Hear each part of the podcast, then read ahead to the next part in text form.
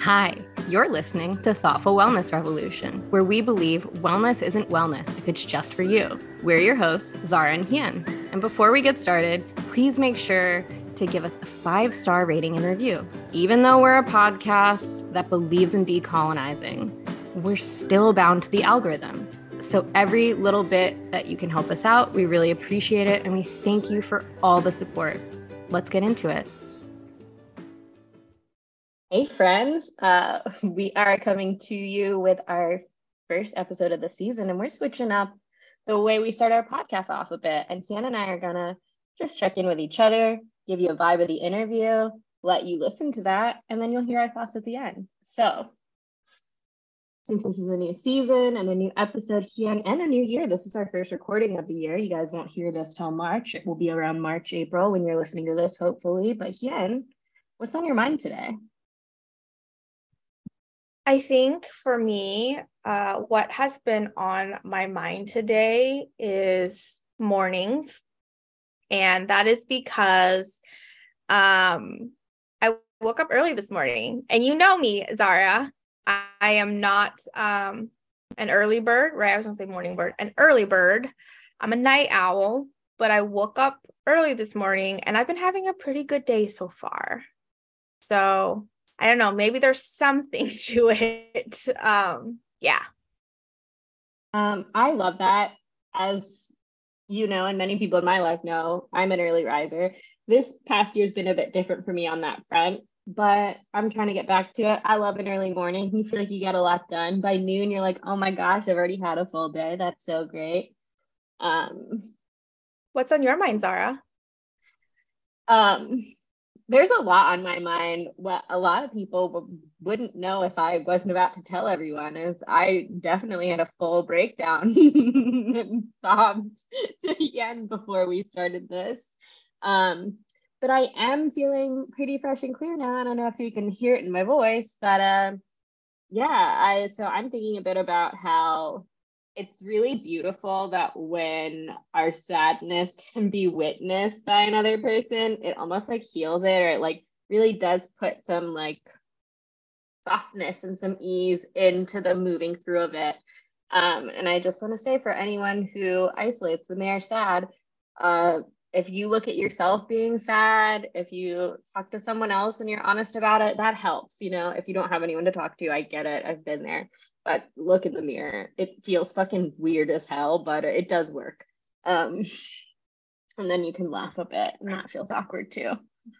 You know, I just want to say, I'm going to talk to you more about this later, Zara, but it's so interesting you said that because so I have a cousin and she's one of the happiest person I know she's an Enneagram 7. I'll just also put that out there. And I've noticed that is how she deals with life and the shit that happens in her life is she will talk to people. And I also have heard like, you know, in the world of like psychology and like scientifically that it is helpful if you've gone through trauma or just like when you're going through hard times if you're able to verbalize it cuz it like it really does something and it helps.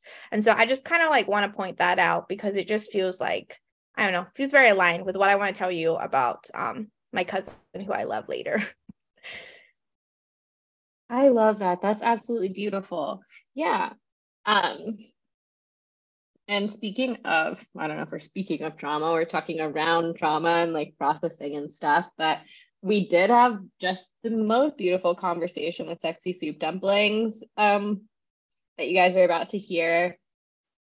And to give you a little like idea on the vibe of that, if any of you have seen the new movie The Menu um, with Ralph Fiennes, um, Tony from Skins, that's gonna be my millennial olders crowd who watched UK Skins. Um, sorry, it's not about the cast. It's not about the cast. We don't talk about the cast in the episode. Um, anyway, so we talk about the menu. We start off talking about the menu, and it really gets us into a beautiful conversation uh, surrounding sexuality, food, sex work. Um, interestingly enough, like labor rights and how people are, um, people in those industries kind of experience that. And we we get a lot into sexy soup dumplings work and their experience and it is a really beautiful episode Hien, is there anything you want to add before these beautiful people get started i will say that um, Sexy Soup Dumplings is a very Taurus person, umbrella Taurus energy and sensuality. And that's one of the things I love about them. And I hope that you enjoy it as well in the episode and the interview.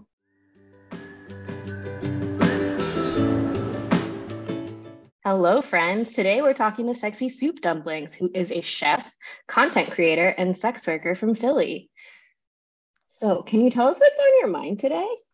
So, okay, has anyone seen the menu yet?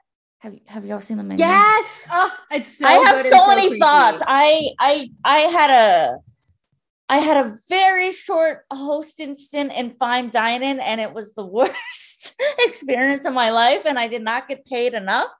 Um, and I just think the the connection between food work and sex work is like so evident in that movie, especially fine dining. Like, I have so many thoughts on fine dining, and like the whole like pedestaling of fine dining. Yeah.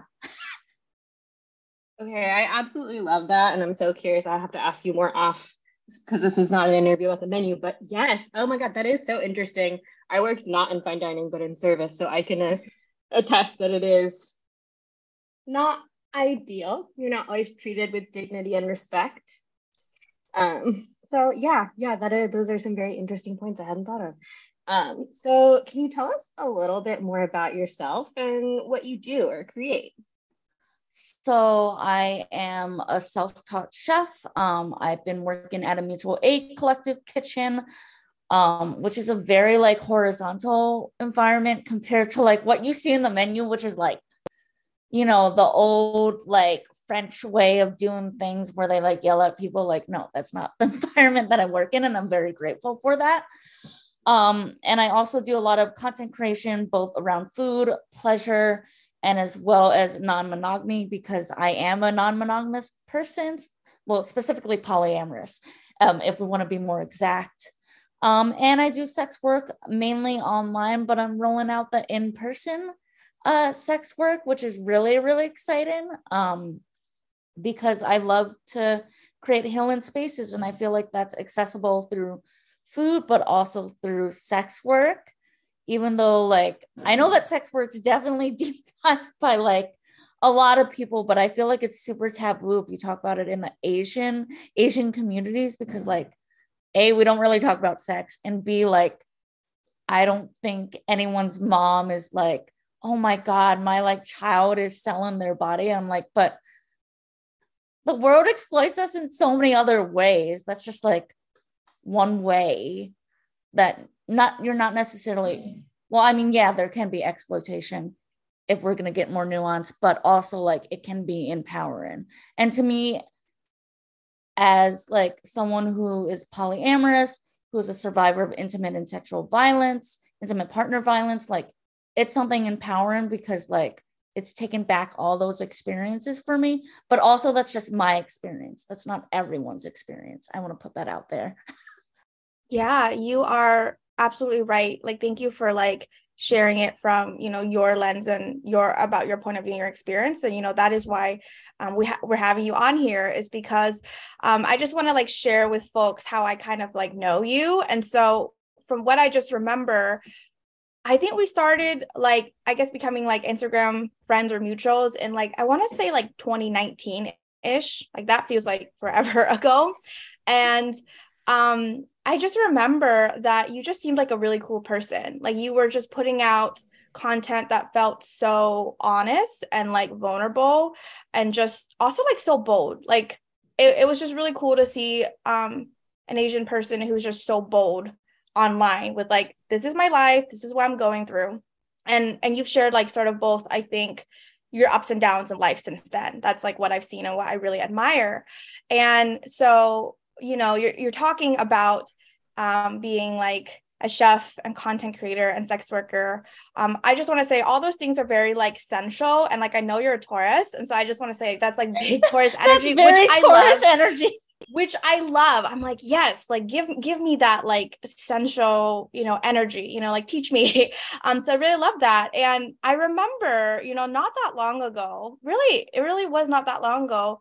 Um, you were very vocal about your thoughts on the coaching industry because I think you were starting I'm when you, as a content creator along with coaching um, and if you're comfortable with it um, and you you know like you can talk about it to however much extent you want um, i'd love to kind of hear how you went from that of, of thinking like i'm going to be a coach to like and this is what i do now as a chef content creator and sex worker and kind of like the journey. Because i've like you know as someone who follows you like i've seen it and i think it's really um interesting and i'd love to hear it from you in your words. So i guess with like starting in the coaching industry, it was something that like during 2020, I feel like it was like the advent of like coaching before everything kind of like unpeeled itself, which makes sense astrologically because like I'm one of those people who's very witchy too. Um, so I do include that in my sex work and my food. Um, but I got interested in it because I've always been interested in being my own boss. Like that to me is very empowering. Not in like the girl boss way, like, no, I get to like charge my rates, whatever. And I think that it's easy to get sucked into it, especially when, when like 2019, 2020, I was still very early in my healing journey with survivorship, with intimate partner violence, with abuse, with um, sexual violence. And I think it makes you very gullible um, to things that seem right, quote unquote. Um, I think that it also was like, for me, externalizing my validation when in reality, like that's nice to have, but like it's not a need. And it felt like kind of an addiction to that in some ways now that I look back.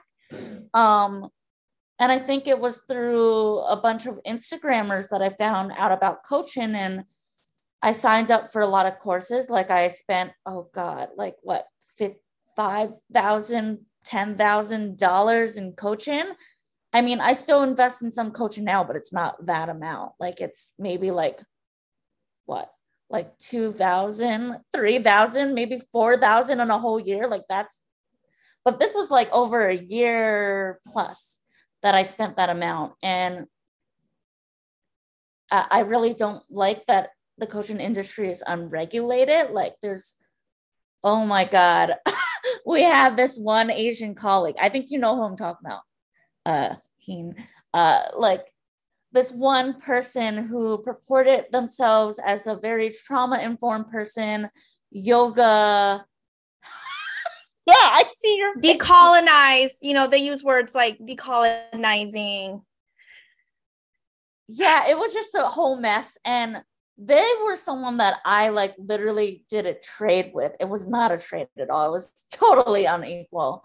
And like that was one of the first times that I really was like, fuck, I'm like losing faith in this industry because like what the hell i just did a thousand plus dollars of work for you that, that you didn't even take the advice from me even though i know what i'm talking about. And i'm pretty fucking good at marketing because i was in i was in marketing and public relations before i did coaching or sex work or any of these things.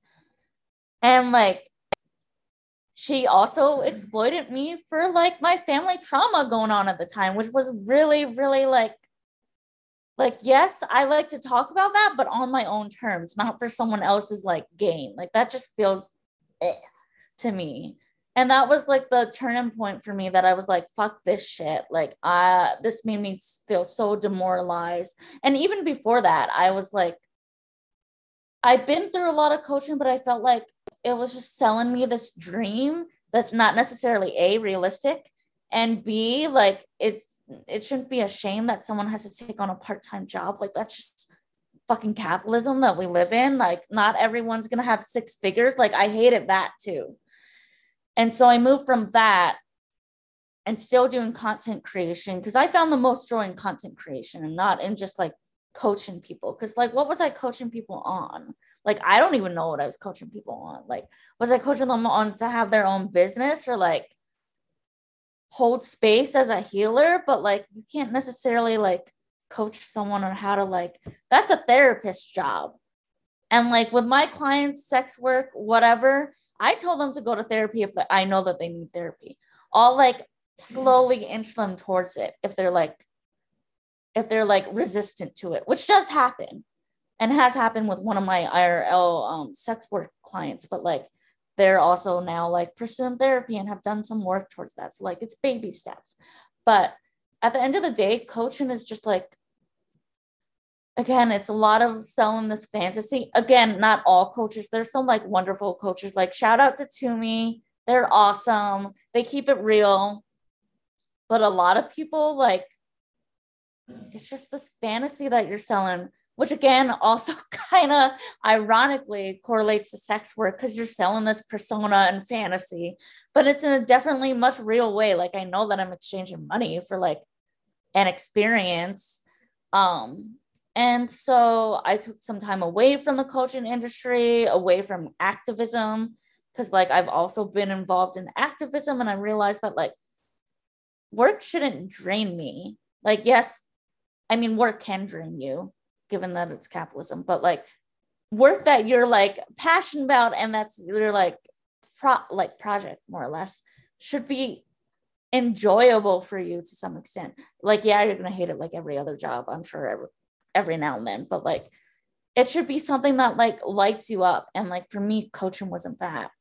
And then so I took some time away. I like was totally against it. I decided to not do like invest in any programs for a year until I like found programs that were aligned for me and like taken time to listen to my body. Um, and then I realized that I really like cooking and really like like it's in my blood because my family both sides owned restaurants when I was like a little kid. And so like I always grew up in that environment. And for a long time, I honestly looked down upon that type of work, which like feels weird to say now. Um, but I think it was like an internalized classism thing. And and I think there's a lot of internalized classism and classism in the coaching industry. And so once I was able to like talk to my therapist, you know, have a few sessions with a healer. Shout out Siobhan. She's the best. You should check out their page. Um, it really helped me realize that what I need to do and like my medicine is talking about food, it's talking about sex, it's talking about all these things and also putting them together. Um, and the sex work also, like, that's something that I've been interested in on and off since I was like, what, 20, 21, maybe? Like, I've always been a very sexual person with a big sex drive. Um, and it's something that I've enjoyed and also getting paid for it is nice, right? Like no one's gonna not want to like not get paid for something that they enjoy. Um, and so I also pursued peer support for sex work with my friend May, May, um, multiverse Mai. Um, and that has helped me because they've been in the industry for a long, long time. So for like eight plus years or something like that. And uh yeah, it just, I guess with therapy and reflecting on life and journaling, I just came to this realization that this is what the path is meant to be for me specifically. And this is where I find the most joy in. And I can create my own hours, which is just lovely. Even with having a part time job, I still get to create like what days I come in. And if I want to add more days, and if I need to like not have as many days during certain months because like it's going to be more sex work heavy or it's going to be more food facilitation heavy. Like it's totally different every month and that's what i love about all of this that it's not a cookie cutter thing. Whereas with coaching it was like this is how to do it. This is cookie cutter. And i'm just like no cookie cutter does not work for me. I don't think it works for most people to be honest. It's like saying that like one type of therapy works for everyone. Like no cbt is not going to work for everyone. That's just that's just true. Yeah, thank you so much for sharing that. And I will say, as someone who's followed you since like 2019, that you seem like the most you. Like, and not to say that like you weren't being yourself before, but you just seem like the most you I've ever seen yet so far. And I can only imagine that you're going to be even like more you um, as you continue down this path, which I think is awesome. And um, Zara, I saw you like make a lot of facial expressions, so I feel like you might have something you want to add.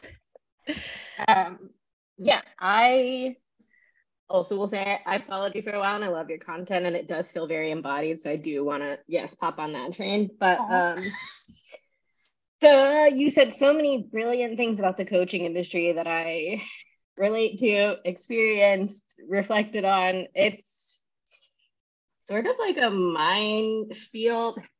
It's such a wild experience to have done coaching and watched, like, done coaching on the aspect of like hiring exorbitantly expensive coaches who provide you with nothing and gaslight you and tell you that it's actually your fault you're not succeeding.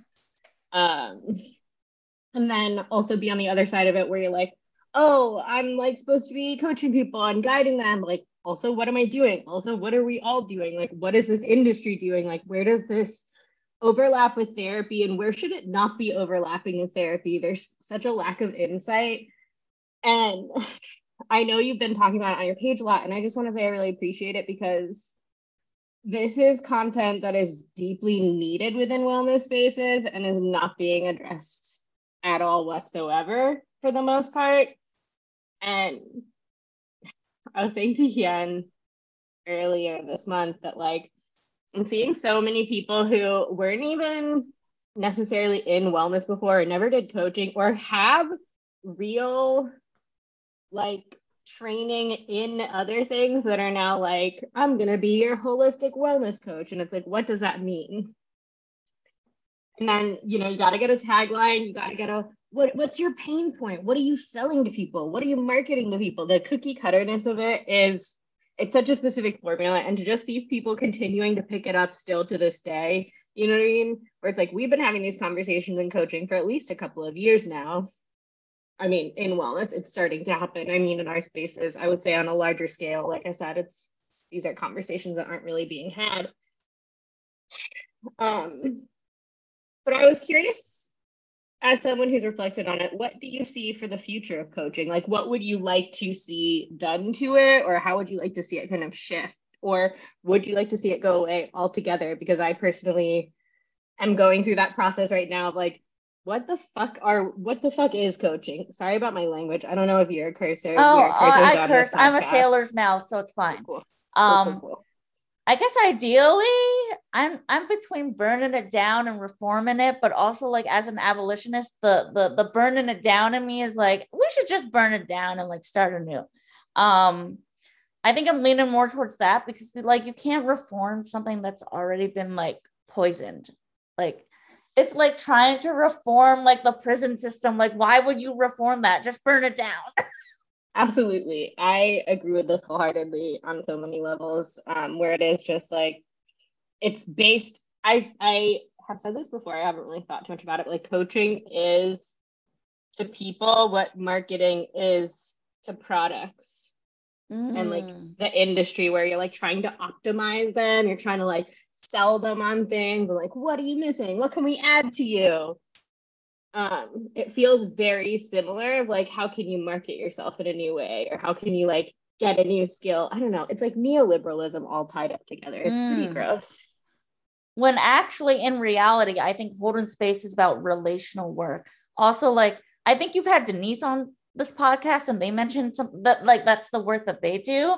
And like i really also like believe in and align with that because like yeah like honestly with sex work again it's about making relationships. And like one of my clients is also a friend. And like another client found me through tiktok and like is talking about doing in person with me. And it's just like yeah it's because i like actually take time to know them. And and that's all it is to hold in space when you get time to know someone and also not dictate them. Because coaching it's a lot of like uh, in a lot of coaching spaces i've noticed that people like want to dictate what others are or who others are but like no like i can only like give you guidance and maybe like nudge you a little bit and ask you questions but like at the end of the day it it, it has to be your like figuring it out or like you're like owning it. Um and it can't just be like me saying like oh yes you're you're whatever like no that's not how that works.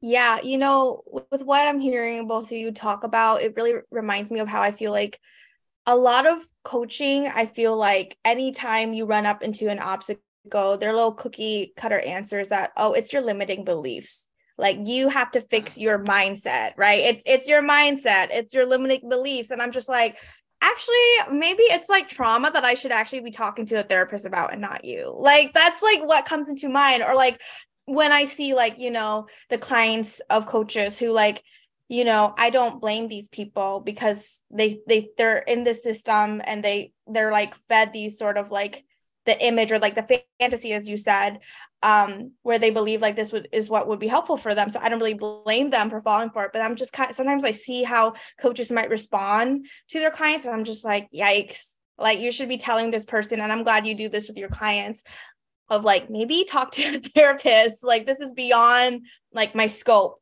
Um which is like really scary because in coaching it's like people i feel like go out of their their scope of practice quite a bit. Like I will literally sit down with you and do a worksheet with you for you to find a therapist. Like I literally have that because I've helped like friends and other people like find therapists. So it's like, look, this is what I do with this is what I would do with a friend who needs a therapist. And I'm gonna do the same with you in the next session that you book me for. This is what we're gonna do. I love that so much. I, I think that is so cool Um, I'm much appreciated. Um, and so I'm just kind of curious right now, what is your favorite thing about what you're doing right now? Like as a chef, as a sex worker, like what right now is like, this is what I really like. This is what I'm really into doing as of late. Or this is what, you know, brings me joy and I'm glad that I'm doing this. So what brings me joy right now is like what right now I'm working on experiential dinner experiences and I think that's really unique cuz it brings the facilitation part. It brings the healing of sex work cuz sex workers are healers. Um and it also brings in the food part because I love to fucking cook food. Um and I'm collabing with a safe slut in New York for a couple of things. We're going to we're going to unveil them but one of them's experiential dinner and it will be around the menu sex work and food work and how that all you know goes together in the conversation around that. Because i realize that movie has made more people talk about food work the food industry which is really fucked up in its own ways. Um and then it's made people talk about sex work and like legitimizes it and destigmatizes it um and also like it the movie in my opinion is pro sex work. Um and uh yeah and i really want to have a conversation about that because there's so much that you can like align with food in front of house and how that is like very akin to sex work in some ways. Um and also people should uh follow the collectress. Uh she's super cool and she has a whole there was a post on like sex workers as hospitality professionals and i thought it was interesting as someone who's worked in food and specifically front of house because there's a lot in front of house people take that in my opinion they should not take. Like honestly fire the shitty clients and like the clients who like actually like respect your workers those are the ones that you should keep because clients are not always right. Most of the time they aren't right. Sometimes they're right.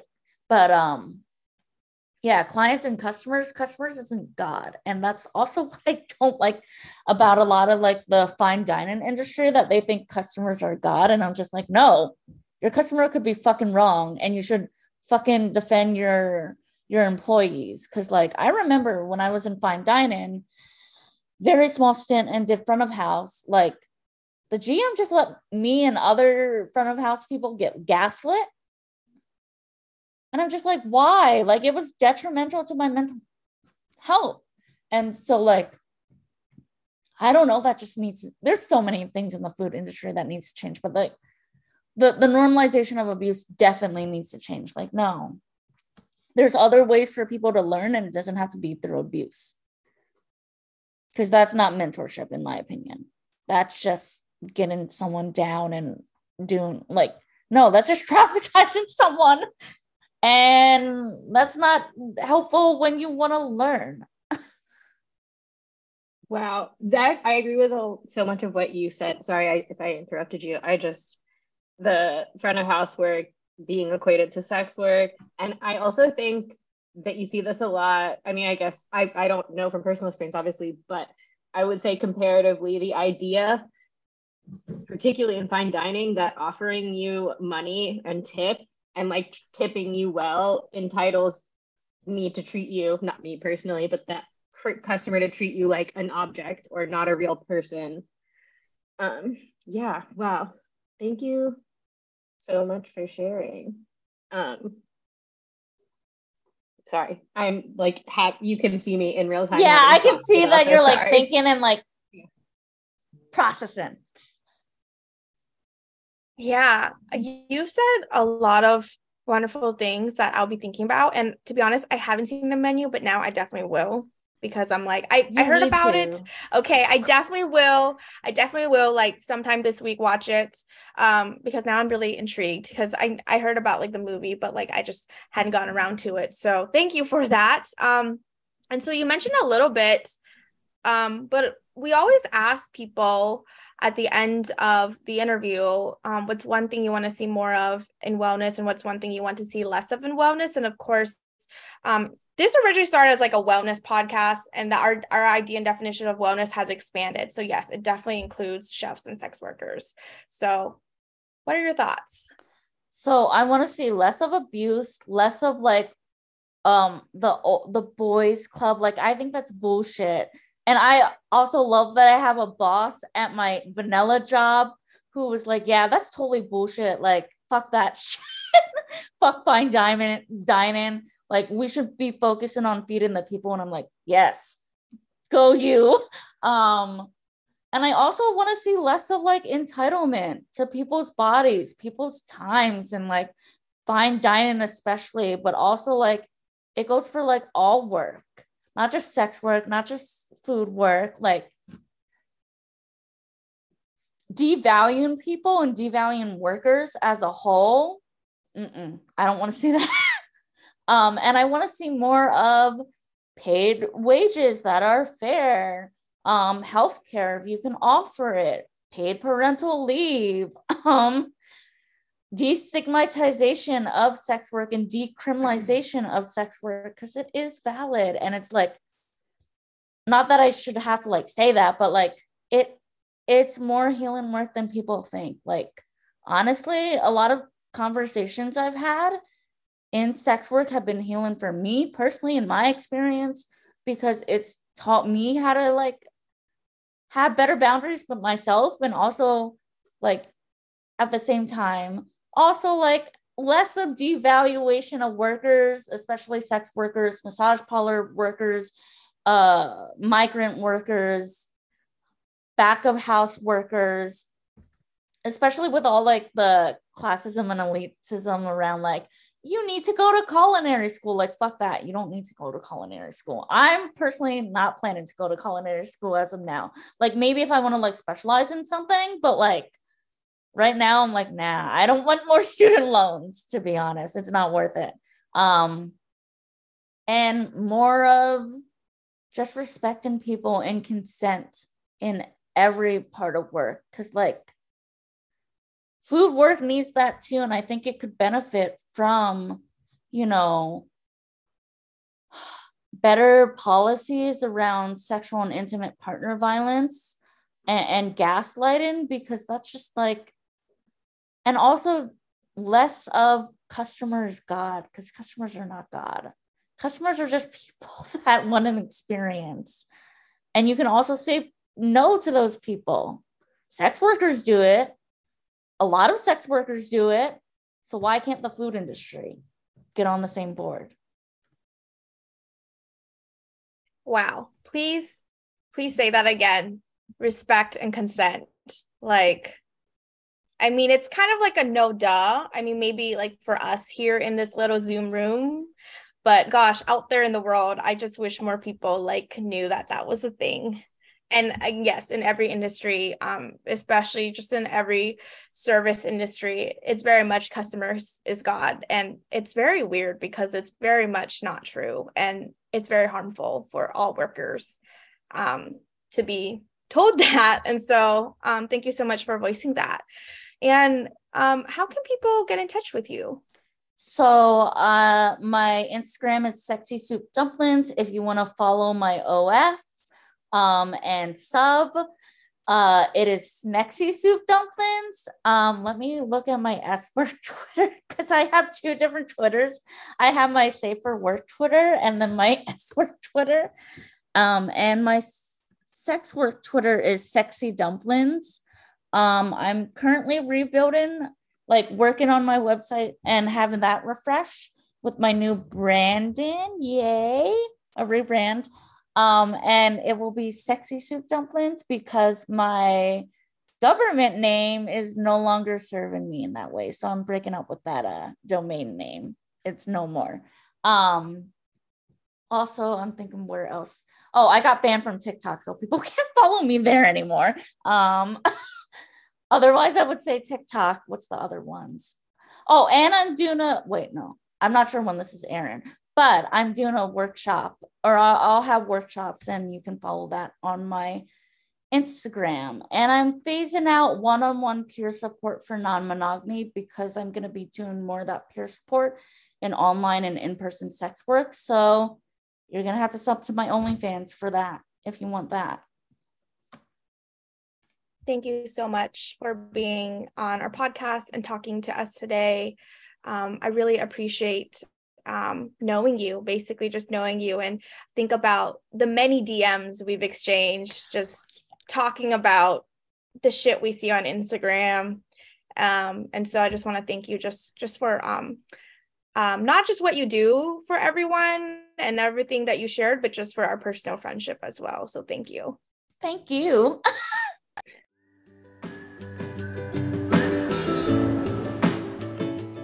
So, this is our post interview talk about our conversation with Sexy Soup Dumplings. Um, lovely conversation. They've given me a lot to think about and appreciate. Um, what were some of your reflections, Zara? Okay, I absolutely love this interview. I love talking to Sexy Soup Dumplings. I think they're brilliant. Um, and as we talked about in the beginning, they do get into the menu, and you guys heard our conversation about that. Um, and one of the things that kind of came to me was the idea that, I mean, and we talk about this in the episode about how sex work and pe- service workers, people who work in food, um, they get devalued as people a lot of the times in the work they do. And like, I think what Sexy Soup Dumplings does a lot with their work is try to bring that value back to the person and the personhood back to the person whether it's in, like involved with food or sex or whatever it is. Um, and I do think we don't explicitly touch on this, but it is the menu is such a good, and this whole conversation is just a reminder of the way capitalism devalues us as humans and takes our humanity away, right? Because we just wind up being like, well, I'm the customer. This is my experience. This is my serve. I'm supposed to be getting this thing. And it's like, okay, well, those are also people who are involved in your process. And if you have to like throw money at a thing and feel like that you don't have to treat people like people, which is spoiler alert, what's going on in every American corporation across the country. Um, they don't even necessarily have to be American corporations, but we know what I'm talking about. Um, so yeah, I think that was really interesting. I I really liked how I know this is in the post interview, which is available in our Substack. Listen to our Substack. It's really great over there. We got some good interviews. We have some good bonus content. Um, we talk about like hopes for 2023. And I do feel like labor rights is a thing that keeps coming out to me, specifically around a lot of the stuff that Sexy Soup Dumplings does for work and was talking about content wise. So, yeah. Um, oh, okay. This is the point I made. Sorry, I write notes during interviews, everyone listening. And uh, my handwriting when I'm writing fast, not great. And it's also mixed into my grocery list. So it just says rotisserie chicken in the middle of my thoughts. Anyways, um, but one thing I do see is like, I think what we don't talk about in the episode, but is a point that I kind of wanted to make, is that I think sex workers and food workers, like service workers and even essential workers, teachers, nurses, they are the canaries in the coal mine who are screaming, uh, you know, things are about to get real bad. And I think a lot of people aren't listening to them. So those are just some of my reflections coming off of the episode. Did you have any reflections you wanted to share or anything you wanted to elaborate on on what I said? Because I said 9,000 mouthfuls. I love what you shared. And yeah, you know, I think like, I think that what you are saying about people in the service industry being like dehumanized and devalued um, is something that is a reality um, I have felt and I've seen. And also, what really sucks is just like how, also, as like a quote, consumer or customer, that I've also sort of been um, conditioned to also feel like that's okay. Like if I'm, and not like I go out of my way to like treat people bad, but it's like, oh, if I'm a paying customer, then like fuck them, right? Like they just gotta give me what I want when I want it, how I want it. And it like made me think of something. So I was in Vegas earlier this month. Um for like a family trip for my cousin's 21st birthday. Um, you know, we had a good time. It was fun. But it was so interesting because I had this Uber driver and thinking about just like service workers I hope I'm not like going like way too far out of like what we started with. Um, but it was so he was so interesting because um one of the first things I noticed because you know they put the on um, their profile like how many stars they had. This guy had like five stars, and you know I usually give all my drivers five stars anyways, but he had five stars. I was like, okay, cool, he's probably gonna be great. And it's so interesting because he was like so polite, and one of the th- and like really went above and beyond um, and like really showed it. And what's interesting is he was asking us where we wanted to be dropped off, even though I had set the drop off point to be like where the like rideshare drivers would pick you up at the hotel I was staying. And I did that because I knew that would be like easiest for them. Um, because some of the apps either Lyft or Uber, I forgot which one, but like they'll have you choose, like, even if it's the same hotel, like where your drop off point is. And I said to him, I said, Oh, I think even if they give me the option to um go to a different place, I picked the one that I think would be easiest for the drivers. And he was saying, like, yeah, I understand that, but I try to look at it from a customer service lens since you're the ones who are paying us for like the service. And so, like, he was basically offering that he could drop us off somewhere a bit more convenient for us. And I was like, oh, yeah, that's interesting. And thank you. And so we did go to a different um, drop off point even though personally for me it wouldn't have mattered like honestly for me it would not have mattered either way and I didn't say this to him, but I wanted to say, like, you know what? I also work in the service industry. And because of that, I want to make it easier for you. I didn't say that for some reason. I think it's because I was with my mom and um, just would have felt weird. But I think if I was just with him, I would have said, but I actually want to make it easier for you because I know you are like working really hard out here. And so, anyways, I gave him a good tip and all but I always give people good tips, not like I don't. Um, of course, give him a five star, which he continues to have, I'm sure, to this day. Um, but I don't know. There's just something really interesting about how I think we're kind of conditioned to like see that, like someone who goes above and beyond. Um, sexy soup dumpling says that the customer is not God.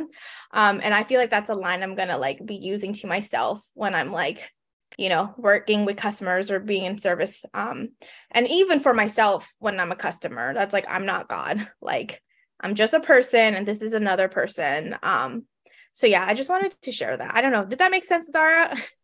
Yeah that made so much sense and i think that's really interesting because this is something i was going to mention to you personally and it's like the same idea but a different story. Like um i recently was with a family member and they were talking about going out to a restaurant or whatever and they were like oh the server she was so nice. And you know it's not like this person is a bad tipper would ever give anyone a bad tip but they were like oh she was just so good. I gave her an extra tip because i said this is how you're supposed to do your job and to which i said to them which caused we'll say an uncomfortable conversation for all of us, but I am not one to back down from an uncomfortable conversation.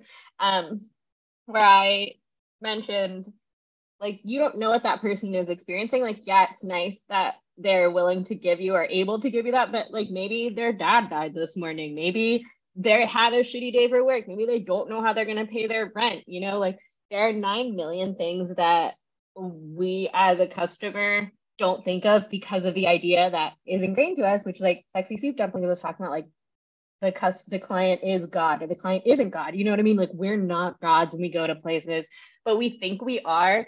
And then like we want to tie our own benevolence to it, like when we tip people well. And it's like, no, people should be tipped well because they're doing a job. Like first and foremost, tipping culture has a lot tied to it that I don't think we have time to get into. But yeah, I do think it is interesting how you're someone who's considerate of it and you're aware of it, but it's like so deeply ingrained in everyone. You know what I mean? Like if you're undoing it or not.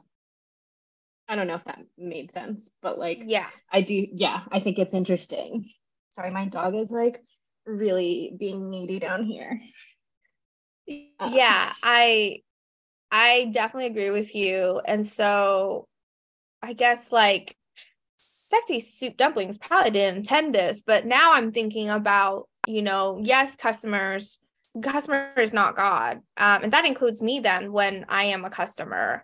Um, so that's really interesting. And then I would say the other reflection I'm thinking about from our conversation with them is on they talk about and they talk a little bit more about this in the bonus episodes. I'm going to go ahead and plug that again. You can listen a little bit more. Um, but they were talking about how they are working in a way where the structures are like horizontal and not just that top down or vertical and how um that is like i don't know sort of like a, a culture shift that they are what I'm sensing is they're a part of that culture shift, but also they desire to see more of that culture shift in like all industries, but you know, of course, in like fine dining and food as well as in sex work. And I thought that was really interesting because I yearn for that. Like I feel like I'm always about not the top down, but the bottom up, about the horizontal structures. And so it's just nice to hear someone like reiterate some of the things like I already know and think about, but then like, you know, in their own words and in their field. Cause I'm just like, don't we all want that? Or like don't we all need that desperately right now? And i mean that's why people are out like trying to unionize and strike and stuff. Solidarity forever. Um yeah and i agree with that idea where it is like it was really nice to hear sexy soup dumplings talk about the horizontalness and as well as like the relational part of what it means to work with someone, right? It's not just like a transaction. And I think like with hierarchy, it becomes a transaction. Someone above you gives something to someone below them. You know what I mean? Someone below them gives something to someone above them versus when it's horizontal, you, it's more of an exchange, right? Um, and that makes me, and the whole relational aspect of it made me wonder something you know how influence like coaching is a big nightmare experience. We talk about it more on the episode. Um, but i think about how influencers i wonder the level to which the reason so many influencers became big was because you feel like you're developing a relationship right? Parasocial relationships. And then a lot of those influencers did some level of like coaching or marketing or work with me or join this group or whatever. Um, and it is that disgusting level of hierarchy where you feel and parasocialness where you feel like there's a relationship you feel like there's a connection you feel like you know them so you can give them an exorbitant amount of money to treat you or coach you or fix you or heal you or all of those words that you legally probably shouldn't even be allowed to say surrounding the work that you do. Yeah yeah i remember so sex sexy soup dumplings really um was really vocal about their own experiences and thoughts on the coaching industry. And I think what's interesting is they use a term like how there's like a lot of like cookie cutter like answers or like there's like a cookie cutterness to like how coaches do things and how they treat their like clients.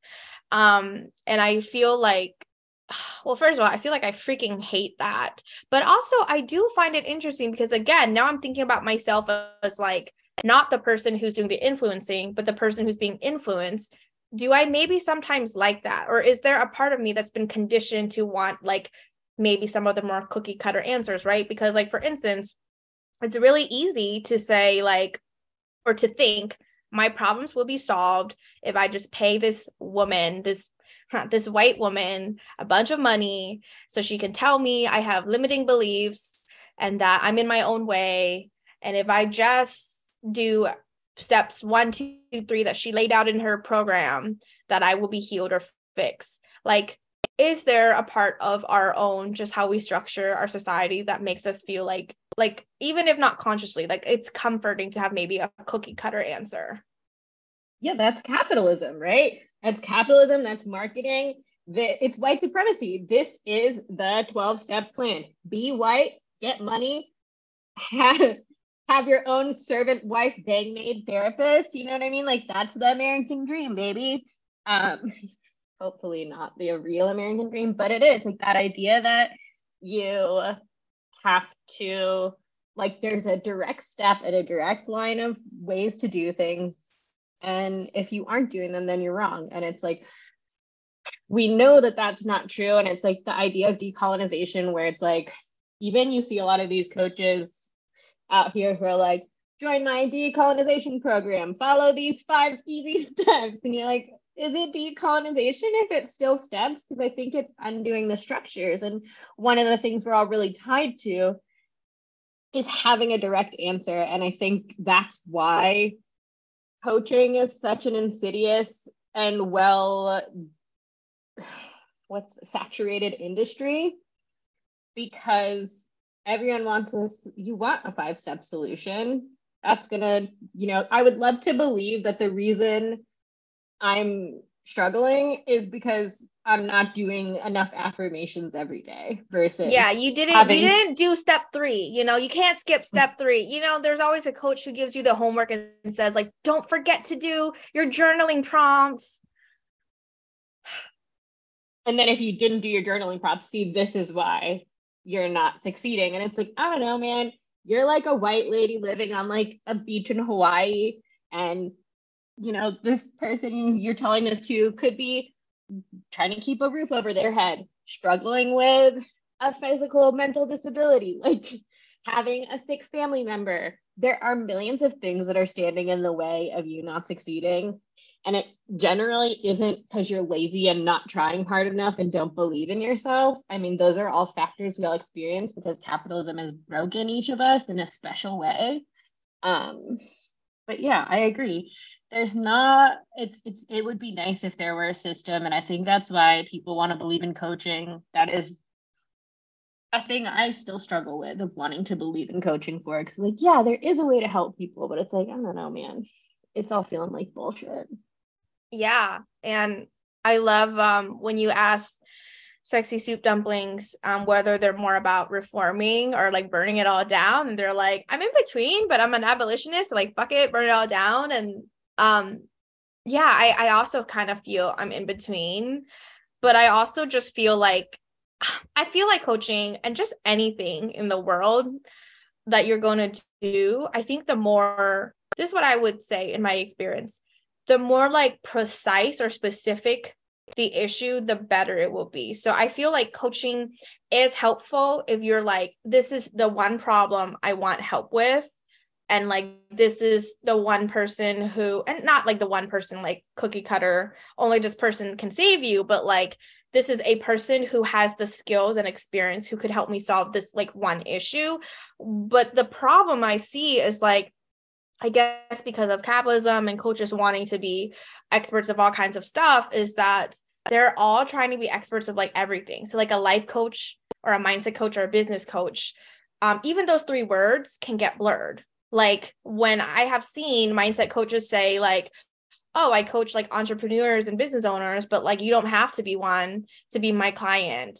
But then it's like, but wait, then then how are you going to actually help that person if they're coming to you because they are wanting help with something specific as like an entrepreneur business owner? Do you know what I mean? Like it's like they're trying to like they're trying to solve everything because that's like their marketing, I guess, that you because they have the cookie cutter answers to give you.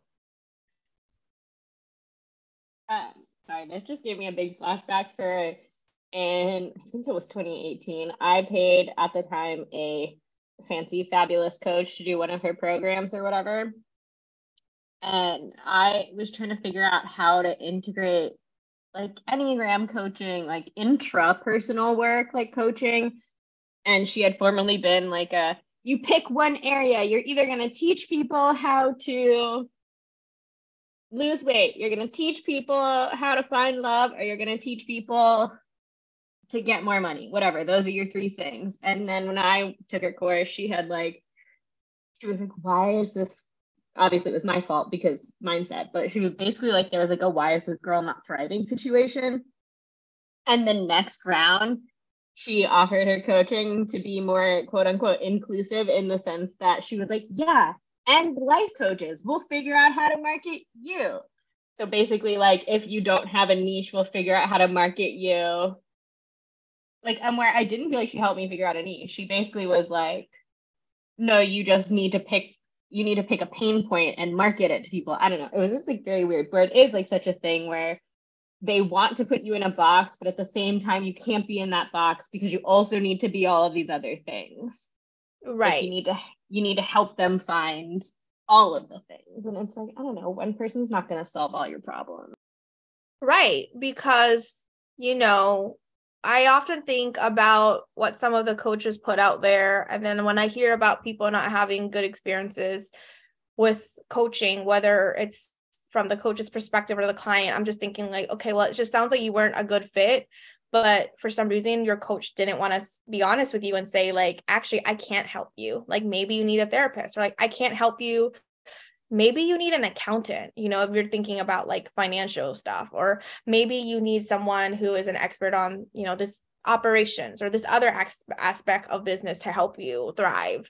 Um, and so that's what I mean by like specific slash precise um, problems slash pain points um but it's like you said it's like but they want to be um they want to do everything and be everything because everyone else is competition right like that's capitalism yeah well and the thing and like this is a, something i was talking to someone recently about where it's like there's this idea okay actually gosh it was some these are now two different things one was I was listening to a TikTok earlier today and someone was reading from a book. I wish I knew the book. I wish I remembered the creator. It's been a long day. Um, but it was like when people think about food, right? There's a satiated point. There's a point where you're like, oh, I'm full. I don't need more, you know? And other things in life, there is a fullness point. But why does that not apply to like the business realm where it's like you just have to keep expanding forever? And that's where coaching becomes dangerous because no coach can sustain that like business model while still developing real relational dynamics that incorporate some level of horizontal structure versus like a a hierarchical structure? Absolutely. Oh my gosh. I just oh there's there's so much i could say about that. Um just my own experiences as well. But I just want to say, absolutely agree with that. And I just really appreciate um, Sexy Soup Dumplings. And what they are doing and just just so that people know because a lot of what they talk about is like what's possible besides you know that hierarchical vertical way of doing things is to be in spaces and situations and to even do your own like entrepreneurial and creative pursuits in a horizontal way um, and i just think that's like a really important thing. And so, yeah. Do you have any other thoughts, Zara? No, I think I I think Sexy Soup Dumplings gave us so much beautiful insight material and conversation and sparked a lot of really interesting conversation between us in this post interview. And yeah, I'm just so grateful. And of course, there's so much to say always, but yeah, I think this was a great episode, a great conversation. And I thank you for being here with me, Hien our first interview of the year. Of course, of course, Zara. And thank you to our listeners. Bye for now. Thank you for listening to the Thoughtful Wellness Revolution podcast. For bonus content, you can go to thoughtfulwellnessrevolution.substack.com and subscribe for $5 a month. You can also follow us on Instagram at Thoughtful Wellness Revolution to share your thoughts. And don't forget to subscribe to us wherever you're listening.